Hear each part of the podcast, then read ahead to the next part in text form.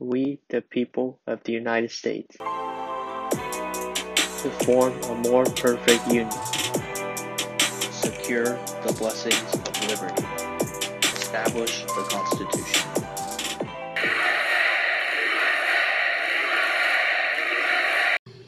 Hello, friends, and welcome to We the People Show.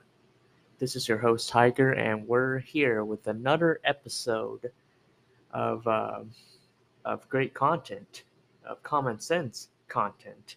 And first of all, how are you doing today, Bradley? Oh, I'm doing good. How about you? Pretty good, pretty good. Now, um, as y'all know by the title, Texas is the last stand on Earth, or excuse me, Texas is the last stand in America. And the reason I decided to talk about it today, it's it's a reference actually to uh, this Ronald Reagan quote he said, as I quote, If we lose freedom here, there is no place to escape to. This is the last stand on earth. What he mean what he meant was that this we are we are a country.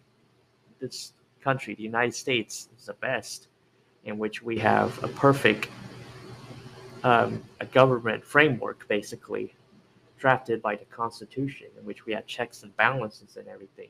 Now, people out there may have different opinions about power of government some want the big one, others like us, you and me, Bradley, want a small one, limited one. Now, Bradley, um, what is your interpretation when I told you about this title just a few minutes ago? Texas is the last stand in America. Well, I would believe that America, I would interpret that as that uh, America needs Texas. It's because of Texas that America continues to be great despite its problems. And uh, I think America needs to continue to borrow some ideas from Texas. Uh, recently, it's been kind of uh, slipping away from those ideas. It Kind of needs to get back on track as it was before. Right, and here in the state of Texas, we uh, we produced, I think, three presidents of LBJ, the two Bushes, and um, yeah, it's a it's a great state in which we have to keep it red in this time, in this nowadays, because um, you see what the Democrats are proposing, all the woke stuff, like uh, letting men compete in women's sports and uh, not being transparent with elections, and um, yeah, and a whole lot of other stuff. And uh, Bradley, you could chime in and jump in and add any stuff that they're crazy about and why it's important for the Texas Republican leadership to keep it red. As I said before, to keep us to be like California, but a sane version of California. Exactly. And yep, if Democrats get Texas, like capture Texas, statewide offices, the governorship, lieutenant governorship, uh, Republicans are screwed nationwide. Forget Republican, like the party itself. Um, just people with common sense are screwed because you see nationwide Democrats and the Texas Democrats doing um, woke stuff to this country. Right now, with Biden's entire uh, federal government, his cabinet, you see all the the cabinet members. It's they're all chosen based on checking off the boxes rather than the qualifications like merit. And compare that with the Trump administration. And um, Bradley, I'm going to give you a little more speaking time. Can you tell us what we can do uh, in this fight to keep Texas red? Well, I think we need to uh, keep the, the younger generation because they're the key future. And uh, I think we need to persuade them why they're better off voting for Republicans against Democrats because they're going to make their lives more expensive, as you see that with the Biden's inflation with gas and groceries and other important items. Uh, we need to explain to them why uh, uh, preserving uh, strong conservative uh, uh, values is has always been in America's culture and our values to make this country great. and uh, I think uh, we continue to educate them about that. Uh, we get there's there's another opportunity too uh, with the Latinos. Uh, Latinos uh, constantly their population has uh, increased ever more over the years, and recently they've started voting more Republican than normal. And I think that's also going to be key to Texas's survival, along with of course, uh, conservative refugees, as I like to call them, from blue states. Yes, and funny enough, Bradley, uh, I'm a member of the Austin Young Republicans, and we have apparently a bunch of caucuses, kind of like uh, little teams, and one of them is called the um, the Cal. I think it's called, as I quote, the California Refuge Caucus, which is hilarious but true. It's basically Republicans who fled blue states like California who moved to freedom states like Texas. And uh, that's one important thing to note. And another is, as Bradley mentioned, yes, the Latino vote. They they trended right, actually, a, a right wing trend.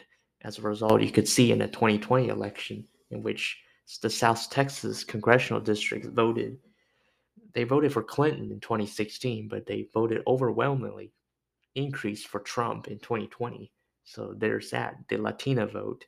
And speaking of which, um, we got three his, great Hispanic women running for Congress down there.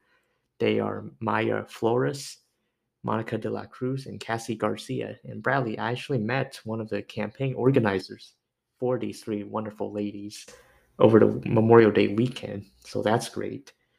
And I'm sure she passed the word along, but Cassy Garcia appreciated, I think personally, in her words, my donation to her just a couple weeks ago. So there's well, that. What's up? That's fantastic. Yep. And um, yeah, Bradley's totally right because the it's all in their heritage that hard work and God is most important. And I think we see that in the family life of our mutual friend Christian Cavazos, the former chairman of YCT, right? So, uh, yeah, certainly. Yeah, so that's why um, Democrats or the Hispanic voters take a look at what the Democrats are doing, specifically the progressive policies, and they were like, wait a minute, this isn't right. So that's how they voted overwhelmingly for Republicans or will continue to do so if the Democrats continue to be this woke, pushing this nonsense.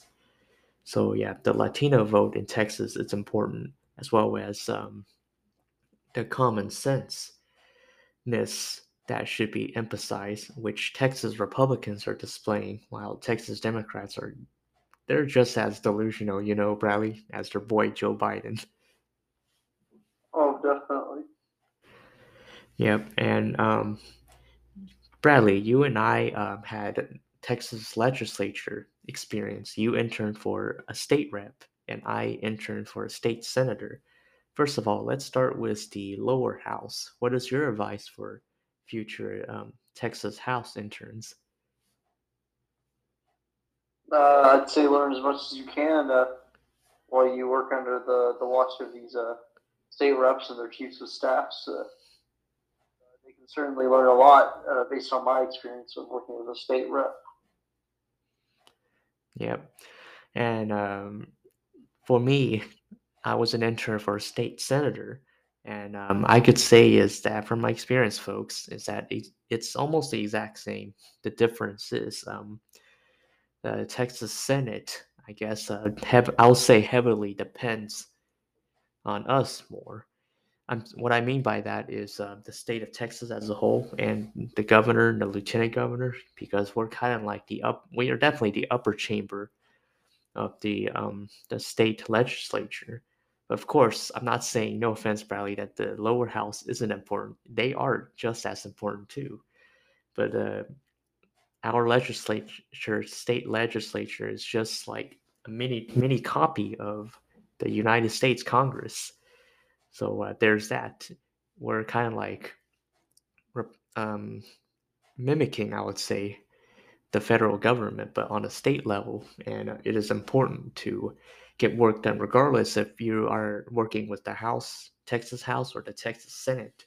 It's just as important to find solutions to um, issues happening around the state.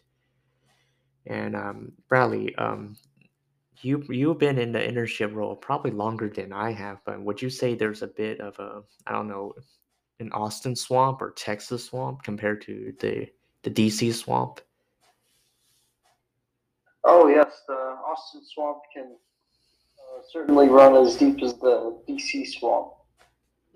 Uh, actually, I wouldn't say as deep. I'd say it's a little bit weaker, like a uh, DC swamp light. And I say that because it's easier for uh, policy to get through on the state level, especially in a uh, where you have a Republican lower house, Republican upper house, and Republican governor uh, running the state. Republican trifecta overall, it's easier to get things through uh, compared to other states uh, where there's deadlock and the federal level where there's always deadlock. Mm-hmm and I've been. There, there uh, certainly are oh. politicians oh. who are always uh, uh, pushed by lobbyists, of course, and you're always going to have those issues and you know some bribery and corruption going on. Uh, but I feel like the accountability is a little bit better in Texas on the state level than on the federal level. Gotcha, Bradley.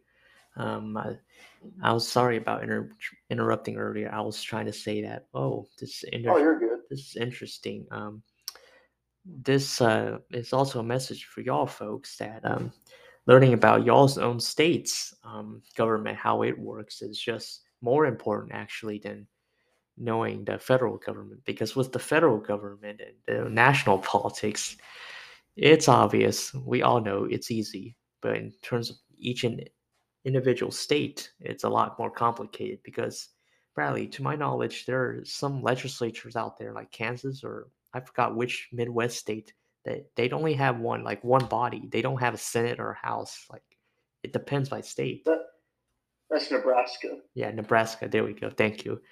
And so yeah, folks, the point is knowing your own state government system and how it works is more important as it affects you more. Like the policies they uh, they um, push forward. And um, Bradley, um, a good example is that is that you I think you this is a few months ago you saw a tweet by somebody back in February. Uh, they were complaining about the power being off and they blamed ERCOT and Abbott.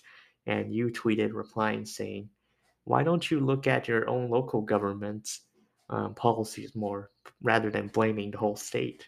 So there we go, folks prime example of why um, national politics isn't the only uh, stuff that we have to shine light on. Shine light on your own um, state government's policies and laws. Exactly.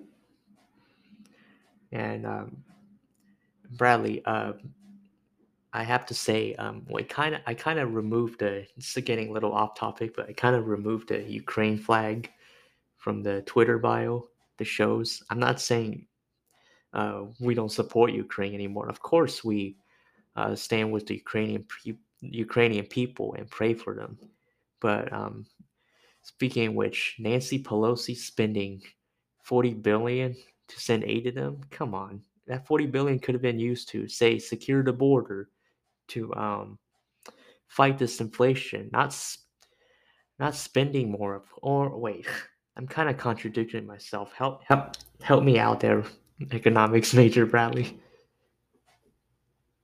Oh, um, I think what you're trying to say is that you know, with the current inflation uh, going on in the nation, that this 40 billion will certainly make inflation worse, and uh, I can totally understand that. Um, oh, would it would it be okay if I expressed my view on this uh, topic? Uh, what do you mean? The, the 40 billion aid. Oh yeah, sure, certainly. I mean, that's where we started the show, right? Right. Oh, and, uh, and by the way, like uh, how I summarized what you said is is that correct? Um, yeah, I guess so. What you were trying to say? Yeah. Well, uh, what I was going to say is that would be that get even more expensive if we don't help out Ukraine and uh, we allow Russia to win this war. Because if they were to take over, like, they wouldn't even have to take over the whole country. They could take over half of it. And uh, they would uh, dominate the markets in the area of Ukraine with in terms of oil, uh, raw materials to make electronics, and uh, wheat, and that would hurt our economy a lot because you know Russia and the U.S. Uh, don't exactly get along right now, and Mhm. uh, I think the cost would be even higher if we didn't, don't help out Ukraine, Hmm. and Europe would be less uh, secured. Okay, we are getting to the geopolitics, um, world politics kind of thing, world news. But um, my my point is to shift the topic back to the local standpoint. Um, folks, it's important to note what the state government is spending money on based on how, you know, for example, our country is spending money on. Now, the Ukraine and Russia thing, we can debate that another time, but thank you for your insight, Bradley. And back to the topic of Texas is the last stand in America. Yep, mm, last stand indeed. Because if say um, say we have a Governor O'Rourke uh, in the next few years, and the Lieutenant Governor, I don't know Mike Collier, if that's his name, the guy running against Patrick, and let's say Texas Democrats take over the legislature in a in a hypothetical scenario, that is we're doomed because we're gonna see unnecessary COVID lockdown, and they're still pushing that all of a sudden, a narrative and woke policies. We basically will be another California, don't you agree? If they were to take over at the state level, absolutely, the state would go to hell. Not only would it go to hell for you know us Texans, um, it will be Americans will be screwed because uh, we will not see another Republican president in a long, long time. It's always be a Democrat president, and not only, probably not even an establishment Democrat. If they, at this rate, if the Democrats are going to, you know, keep nominating progressives like Bernie Sanders. Now, Sanders himself is not going to run in 24. He said it, slim chance, but he started a movement, kind of like Trump started a MAGA movement, the right wing populist. um, Sanders started the left wing populist, and you see progressives already here in the state of Texas. You know, Bradley, you know them like Cisneros running, who ran against Cuellar, and um, Casar, Greg Casar, who is an Austin City Council member. He's running for Congress. He got the nomination, unfortunately, and he's just going to be another squad member. Yep, I've, I've heard about him, and we'll certainly try to pursue uh, left wing policy, far left policies. So, yep, that's just how important, folks, how Texas is the last stand in America. Now, I'm not talking to registered Democrats. If they're progressive, they're likely not going to change their mind. They're going to disagree with pretty much all of us what we just said, Bradley. And I am talking. I'm not talking to registered Republicans either because they're like us. They already know that what is happening and why Texas is important. I am talking to the suburban voters, the registered independents out there. Why uh, re- the Republican Party is a good choice for every ballot f- for the future elections. Now, I agree. Even I, as a staunch Republican, agree that my own party is not entirely perfect. There's bound to be wackos in it, just like Democrats have wackos too. And um, yeah, right now it's a good choice here in the 2022 elections because um, Biden and his and his group, this posse, they're just delusional right now. And if Beto were to take the governorship, God forbid, he will be just a mini Biden. Don't you? Don't you agree, uh, Bradley? Yeah, uh, except maybe even more incompetent. Uh, the only thing different would be that he's younger. Yeah. And there we have it, folks. Now we see in 11 minutes our recording limit is um, coming up. That's all right. But we said what needed to be said that Texas is the last stand in America. If we lose freedom here in Texas, there's no other Texas to move to. And that's part of the quote rally of what my former boss, while interning in politics, State Senator Donna Campbell said at a rally one time. I met her again and spoke with her. She was proud of me that I became a student government senator later on. And it is important, folks, one more thing that if good people don't do anything, bad stuff happens. And I, I don't even need to, I believe we don't need to explain it. It's obvious of what we meant by that. Now, Bradley, do you have any final thoughts about Texas as the last stand in America? Um, all I can tell uh, people is uh, to pay very close attention to Texas, because America depends on her. And uh, if Texas falls, the Union falls. And uh, because Texas is a major bastion for freedom in the United States of America, and I urge people to uh, keep the state red uh, by uh, voting and political activism and uh, education. Oh, well said, Bradley. Um, I don't even need to say more. Um, now, that's all the time we got, folks. Thanks for listening. And next week, Bradley, uh, we will be talking uh, the Trump endorsement and how its impact and its impact in the 2022 midterms. And this is done in honor of, you know, President Trump, former President Trump's birthday is coming up. And uh, we decided to just give him a little credit and shout out. Now, uh, Bradley, um, have you heard anything, by the way, before we close out, conclude um, about Vice President Harris and President Biden's Memorial Day messages? I did catch one of President Biden's speech, but not the entirety. Uh, I have not. Uh, we just we just have to check and hope that they did the right thing and not be, you know, extremely inappropriate and rude last year with quote unquote have a long weekend. They got to know why that long weekend's there and what it means to us. Exactly. And oh, Bradley, another idea in a future episode. Um, you probably saw, or maybe not, Red Eagle posted a video about it in which the redistricted map is entirely done. And uh, once we do another house update, can't wait to hear your opinion since you're very, you know, enthusiastic on up on monitoring that, you know. Oh, certainly. Uh, yeah, and I actually just watched that video that finally all 50 states finished the redistricting. Nice. All right, Bradley. Um, and folks, uh, thanks y'all for listening.